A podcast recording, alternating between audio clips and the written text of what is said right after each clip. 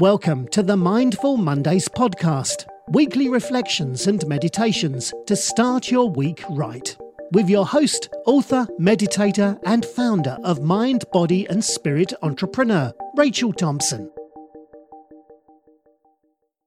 Welcome to the Mindful Mondays podcast. I hope you're all having a wonderful Monday and a wonderful start of your week. If you don't know me, my name is Rachel and I am your host. Thank you so much for tuning in. If this is your first time here, welcome, welcome. You are listening to the reflection episode. Every Monday, I put out two new shows. The first one is a reflection episode where we talk about intentions that we set every week. Um, maybe some lessons. I'll read from different spiritual texts or different thought leaders, and we talk about how to apply these concepts into our lives. Then, to help with that, I also put out a guided meditation that really goes along with everything that we talk about. So if you're brand new and you like this podcast, please remember to rate and subscribe so that you are aware of new episodes that come out every week. If you've not yet checked out getting your very own personalized meditation, that is still available. So you get an intention that is customized exactly for your needs, what you want infused with your intention paired with specific binaural beats for subconscious retraining. If you would like, it can be infused with high vibrational energy. It's a whole bunch of really good stuff, so the link to that is below if you're interested. Last week, we talked about following your Dharma, and if you missed that episode and you're not sure what Dharma is, Dharma simply means our life purpose, why we're here, what we can do, so special, so uniquely that nobody else in this entire world, nobody else that has ever lived, is able to do it like we can do it. Now, that doesn't mean that it's something completely new, completely groundbreaking, that nobody's ever done anything like it before or similar to it before. What it means is that you can bring something, a unique perspective, a unique way of presenting it to the world that absolutely nobody else can. So, in last week's episode, we talked a lot about how do we know if we found it? You know, what are some things that we can do to see if we're going along the right path? What are some things we can do to put us on the right path? What should we pay attention to? And I got a really positive response from that episode. And so I decided to keep going with it. And I'm going to do a four part series that all talks about really following this Dharma, our life path, how to do it. I don't want to say the right way because there's no real right or wrong way, but how to do it in a way that's going to best serve us, how to do it in a way where we are not wasting years of our life in indecision and maybe going down paths that aren't a right fit, you know, different things that we should pay attention to. There are so many different components to this. That's why I decided to break it down. And in this episode, we are going to talk about desire and detachment. So, how we can set forth an intention, how we can set the desire to discover our Dharma or our life purpose, to live this life that we really desire to live, how we can do that in a detached manner. So, we're going to get into this throughout this episode. It's so very important. It's essential, really. Absolutely essential. If you want to truly follow your Dharma and your life path, excuse me, and your life path. But it ain't easy. I'm here to tell you. So I want to start with a quote about detachment, and this comes from Ron W. Rathbun. And he says, True detachment isn't separation from life, but the absolute freedom within your mind to explore living. Let me read that one more time. True detachment isn't separation from life, but the absolute freedom within your mind to explore living. I think when we hear the word detachment, we often can confuse it with not caring, with saying, oh, yeah, whatever happens, happens. Oh, I can't be attached to my husband or my wife. I can't be attached to my friends or my dogs or my family because, you know, nothing is permanent and I can't be attached to a job I have or a living situation again because nothing's permanent and everything does come to an end. So I'm just going to sit here by myself and put all these walls up and not be attached to anything. And whenever you think about it that way, it's kind of ego based. Um, there can be a ego in spirituality. I've heard spiritual people say before, oh, well, that happened to you. This bad event happened to you because you were too attached. You were too attached to that job. That's why you lost it. That's not coming from a spiritual place, it's coming from an ego place.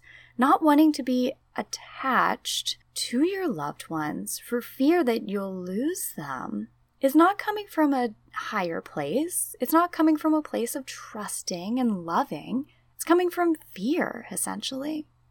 And also just kind of letting things happen and saying, okay, whatever, I'll just go with it. That's also not coming from this place of love and trust and knowing that's not coming from a place that's going to serve your highest and best good.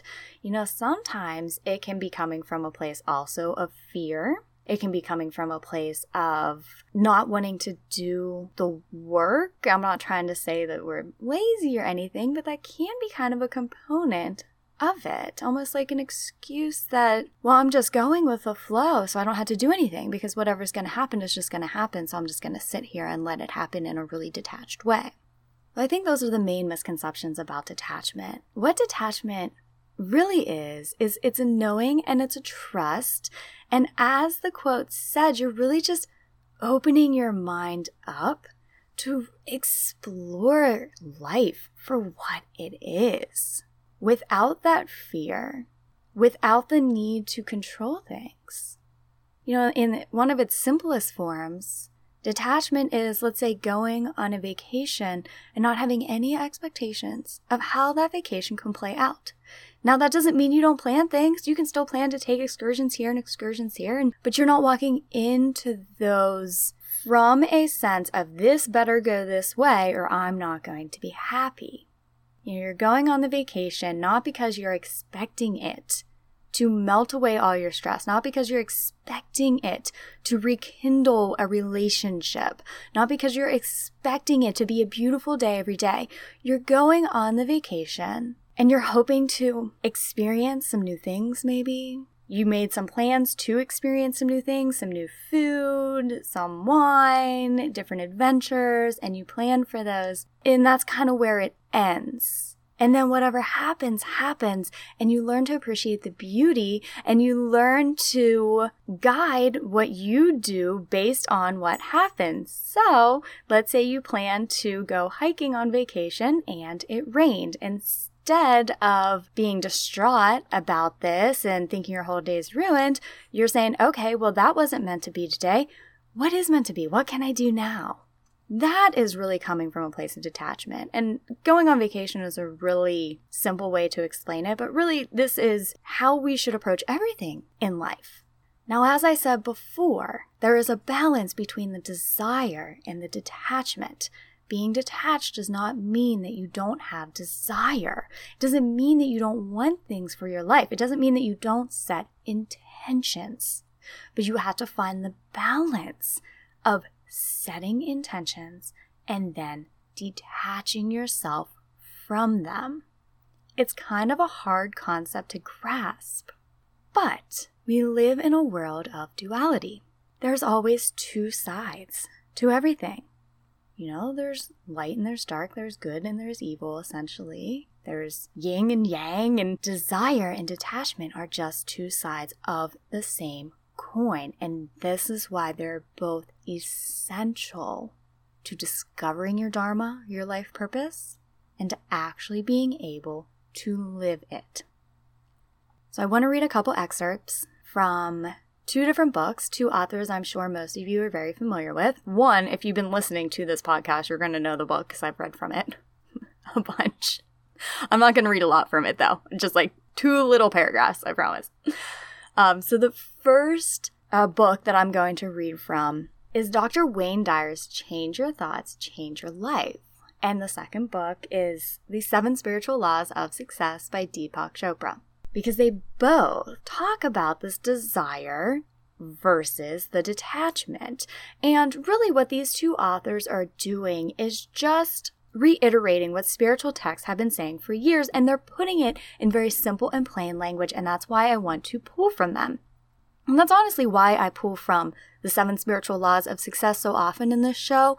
It's not that Deepak came up with these profound thoughts that have never been stated in any other text before. It's just that he says them so well and they're so applicable and easy to understand in today's world that it's a great resource to pull from to know how you can apply these very deep spiritual concepts in today's life.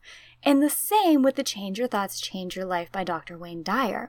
So, this is his book that he wrote after essentially living the Tao Te Ching for a year. So, if you're not familiar with the Tao Te Ching, it is uh, centuries old uh, Chinese spiritual text, which is written by Lao Tzu. So, what Dr. Dyer did was he would uh, read a verse. There's 81 verses. He would read a verse and he would live this. He would contemplate it and then he'd live it.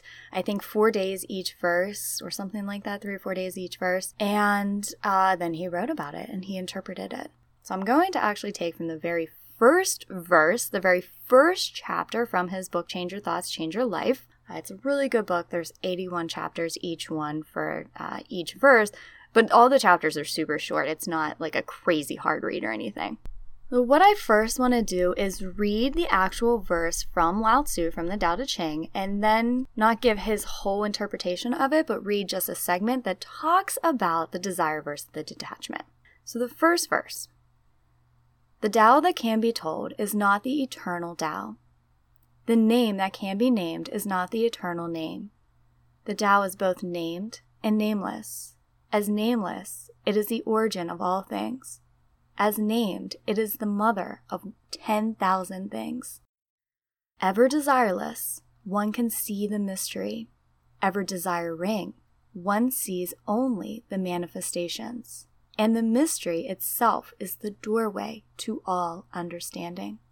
Now, in his explanation of this verse, he talks first about desiring.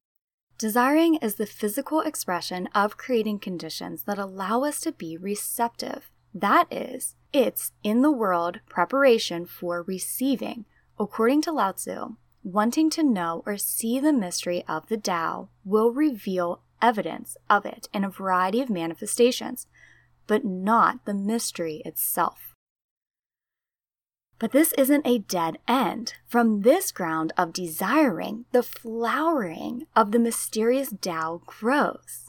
It's as if wanting transforms into effortless allowing.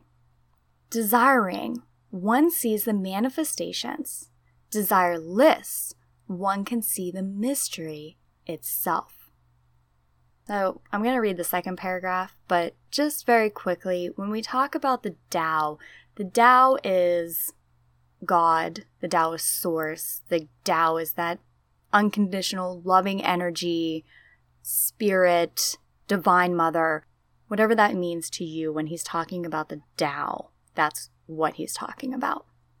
He then goes on to say, when we tune in to what Lao Tzu is telling us, it becomes readily apparent that our world produces abundant examples of paradoxical process. Think of gardening and desiring those luscious homegrown tomatoes or spring daffodils. Allowing them to grow is ultimately what happens.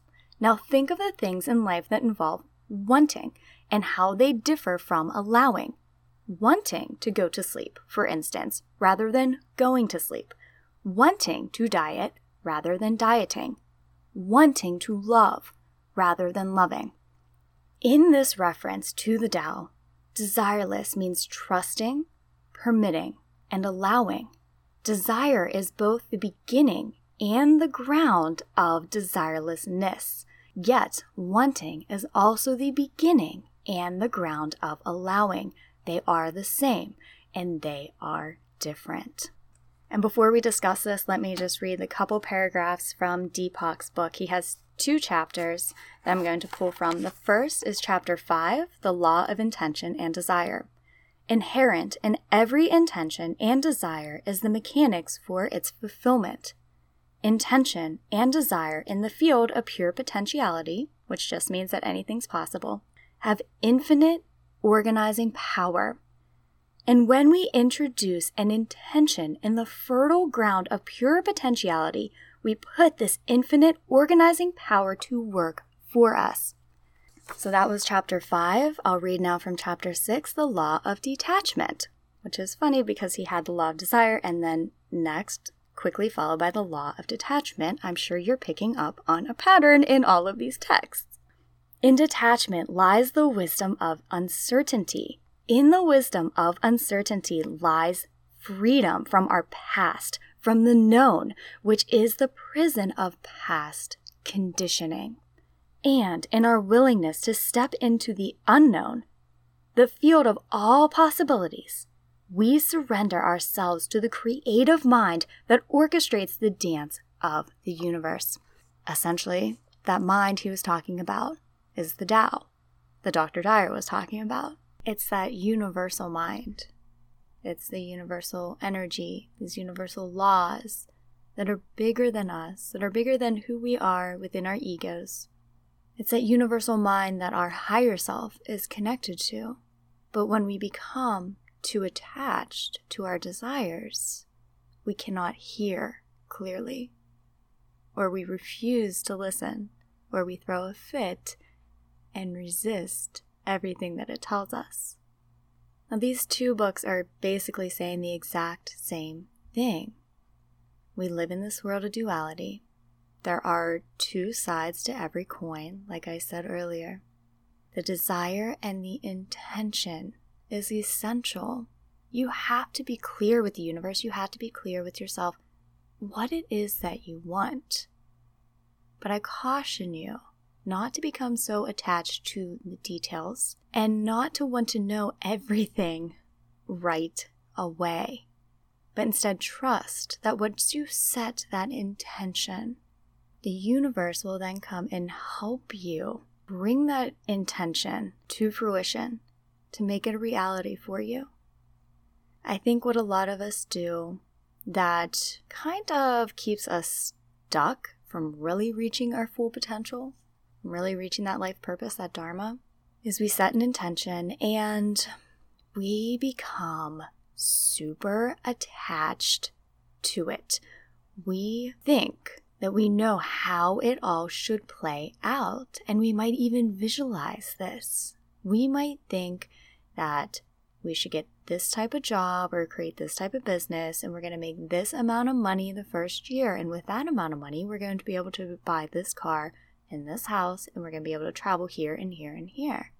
And what we do when we put these limits on our intention is we block out the real success and the real prosperity and the abundance and the happiness, we block out the signs and the signals from the universe. When we set intentions and hold on to intentions from this space, we are coming from our ego. We are coming from our narrow perspective of what we can see from where we are at that moment. But if you set the intention, a broad intention, or even a specific intention.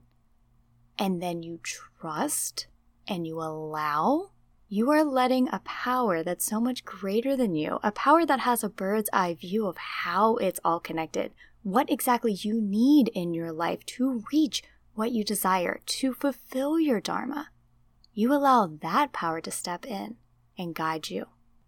And whenever you think about it, it's actually the easier way to go about it. But we make it so hard for ourselves because we resist. And a lot of us have been resisting our Dharma almost our entire lives. We have never truly allowed ourselves to surrender. Perhaps we get intuitions, but we allow our egos to immediately shut them down. We allow fear and doubt in. Or we think that those intuitions must be wrong because it does not fit within the box that we created around ourselves, around our intentions. If we set a very specific intention, like I mentioned earlier, to maybe live in a certain place, have a certain career, and we get an intuition that we think will take us off course. We don't listen to it. And what we're doing is we're prolonging the process to actually accomplishing our dreams, to fulfilling our Dharma. You know, there's a lot of apps out there that you can use to map how to get places. Sometimes, when there's traffic, it takes you on back roads, it takes you a way that you wouldn't normally go. Often, what I do whenever I am GPSing how to get someplace, especially if it's someplace far, is I put on the GPS and I see how long I'm going to be on a particular highway. And if it's longer than 15 miles, I turn it off. And then I turn it back on and recheck it, you know, whenever I think I'm getting close to an exit that I need to take. Now, my sister, who has traveled more than me and who's driven all types of places, actually keeps her GPS on the whole time. Because what she said is that whenever you keep it on, it's going to redirect you whenever there's traffic coming. So she lives in Florida and she drove up here earlier this year. Um, well, I guess it technically was last year, but whenever they got hit with the hurricane. And um, she lives in Florida, I live in Charlotte. So just now that you know where up here is. Uh, so she was driving to Charlotte. And of course, there was a lot of people evacuating. There was a lot of traffic. So she ended up going all sorts of crazy ways. And it, keeping that GPS on really helped her because she got off the highway before it got too congested, took some crazy back roads, and then got back on. I think what a lot of us do in life is we do what I do when I'm driving. You GPS it, you see how long it's going to take you to get where you think you want to be, and then you just turn it off and you put yourself on autopilot. But I encourage us all to keep that GPS on. And when it tells us to take some crazy back road, trust, surrender, and trust. I've talked to far too many people, entrepreneurs specifically, who have told me that when they started out, they thought they were going in a completely different direction. And I was just talking with a friend of mine. Her name is Kay, and she has a podcast coming out called Abundantly Successful. And I was a guest on that. And we were talking. I think it, I think it was after our interview had ended, so it was you know off air or whatever. And she was talking about how her business wasn't doing that great. And because of that, it led her to more spiritual practices. And then she incorporated the spirituality in her business and it flourished. And that really resonated with me. And we talked about it because I feel like that's very similar to my journey. I had a lot of what could be perceived as a failure. But if I did not have those, I would not be on the path that I am now. Now I fought it every every step along the way. And not every step, but a lot of steps I fought it. And by fighting it, I don't mean that, you know, I was like kicking and screaming, but I would get frustrated. You know, there were tears. I would stubbornly stick to a path for the sake of sticking to it whenever the universe was telling me maybe I should veer right. But whenever you detach from the outcome and you fully learn to surrender, then the universe will bring about those desires. It might not be the way that you want it to be, or the way that you think you want it to be, but it will always be in a way that is for your highest and best good. And we can never really tell until we have reached where we want to be and we look back. Because I can look back at everything in my life now it all makes 100% complete sense. It could have been so much easier if I just let it happen. It was gonna happen anyway. I didn't have to resist it. I made it so much harder for myself. How many of you can relate to that? This making it so much harder for yourself, and then you still end up at the same place, and you're like, oh, eh, well, why'd I waste all that energy? I got here anyway. So, the meditation that goes along with this episode will help you do just that. We are going to set an intention. We are going to do a visualization where instead of forcing the visualization, we allow it to come to us. So it's a different type of visualization than we've done before. So we allow this visualization to come to us, and then we completely let go and we detach from it. So, as you are going throughout your days this week, keep your intention in mind. Set an intention for what you want. And like I said, the meditation is going to be perfect to help you do that. Try to keep it fairly broad and continue to set the intention all week long that you trust. And just notice. Notice when you are resisting. Notice when intuitions come up, but you immediately want to fight it. Most likely, that is your ego. Your ego will be very convincing. Remember, your ego wants to keep you safe, it wants to keep you where you are at, which is the exact opposite of trusting and surrendering. Your ego is about control. Your ego keeps you in the box. So when you have intuitions that might seem scary, they might seem fearful, that is almost a good sign because that means that you are going to push yourself in a direction that you've never gone in before. You cannot find a different path by staying on the same road that you're on now. You can't just stay on the highway going 65 miles an hour and expect to get to a completely different place in your life. You're gonna have to take some back roads, you're gonna have to get on another highway at some point, and that can be scary. And you know, right now, and I mentioned this last episode, it's such a fast moving energy. We just had a new moon, and it was a very powerful new moon. That was on June 13th. It was really powerful. I don't know if how much you follow astrology or the moon or anything like that. I don't follow it much, but I can notice whenever their energy the energy does shift in relation to it and this last moon for myself was very very powerful. And I'll share a quick story and some of you might think it's really cool and some of you might think I'm crazy and that's okay. I, I feel compelled to share it anyway. As I mentioned on the show, I'm going through my master's program in Reiki, and we have what are called attunements, where we get attuned to the energy so that we can allow the energy to flow through us.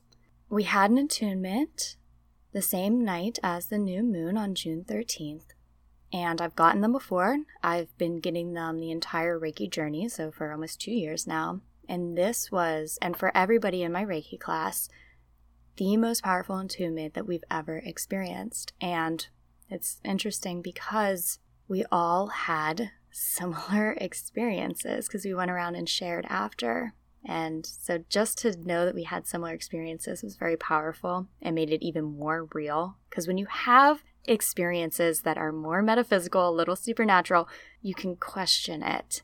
But whenever you hear everybody else had a similar one, it kind of validates it. It, it kind of hushes your ego up. It's like, no, okay, something really happened here. Anyway, so whenever I was getting the attunement, two very specific things happened. The first was I felt a complete connection with everybody else in the room, like there was no separation. I can't explain it better than that. It, it, you know, there was just no separation between me and the person next to me. It just felt like a, a fluid energy between all of us.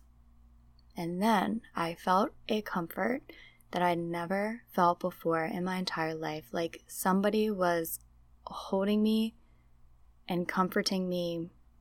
And the thought that I had in my mind was I wonder if this is what it's like when we transition, when we pass away, we transition to the other side.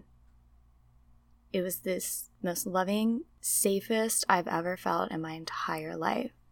And another lady in the class is very visual. So when she goes through things like this, she visualizes.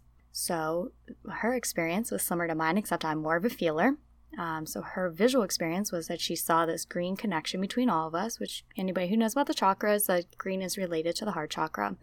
And then she like felt and visualized that we're all in these cocoons, like these safe cocoons, very similar to what I experienced. As a result of that, it almost felt like a rebirth in a way. Like I was cocooned and then I emerged from it. And I feel like that's an energy going on right now. And one that we need to trust and one that we need to allow.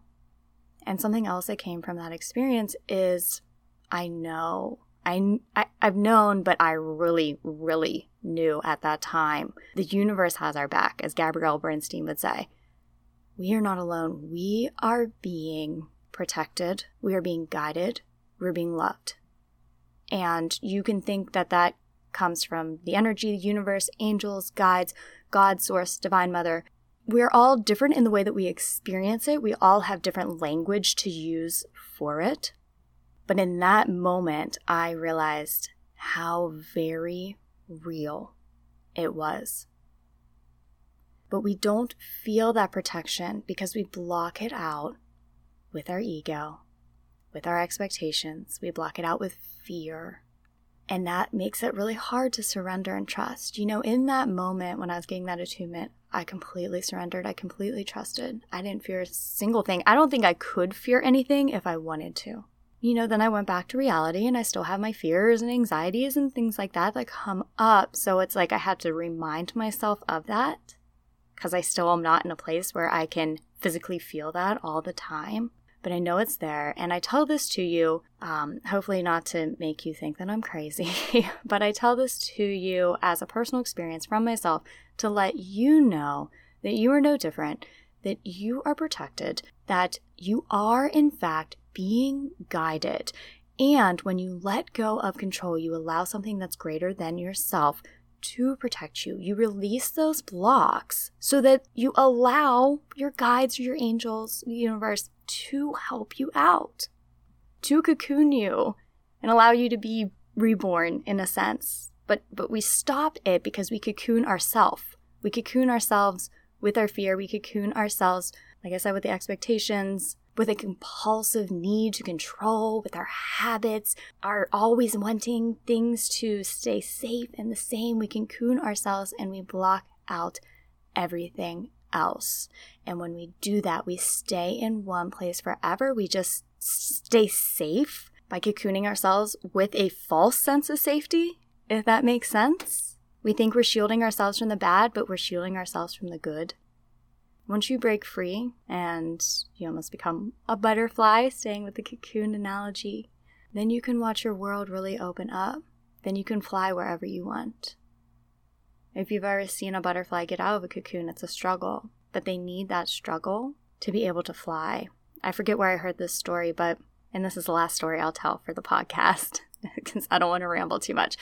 There's a story that I heard a father and a son had uh, caterpillars and they had like a little aquarium or whatever you put caterpillars in. They formed little cocoons and then they turned into butterflies and they saw how much they struggled to turn into a butterfly. So the dad thought that he would help the one out.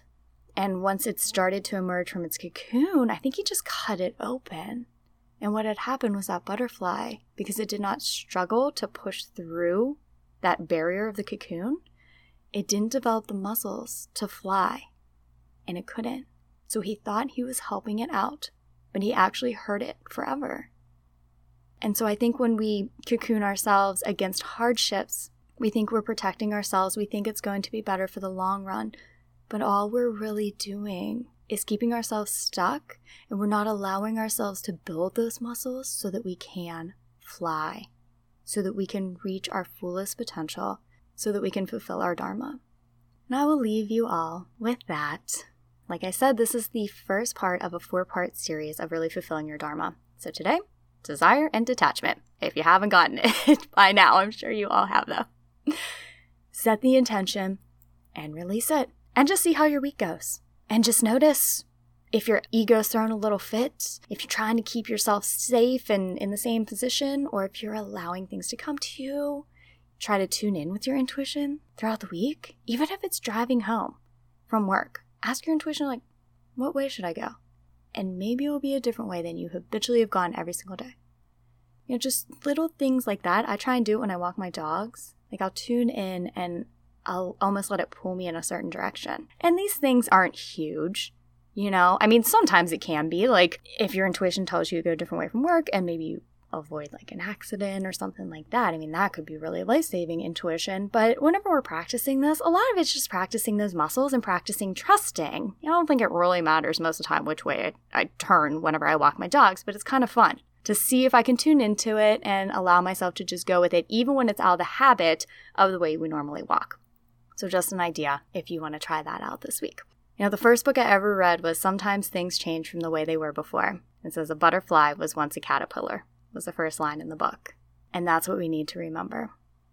The new you, the you you want to be, the you who has fulfilled their Dharma, is starting today with who you are now. Allow the universe to guide you and trust in this process and be open to the change.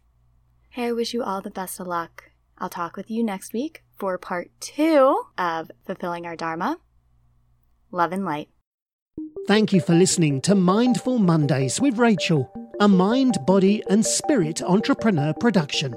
If you enjoyed today's episode, head over to www.mymbse.com for more free resources and trainings. Don't forget to subscribe, rate, and give us a review. And join us next week for a brand new meditation and reflection.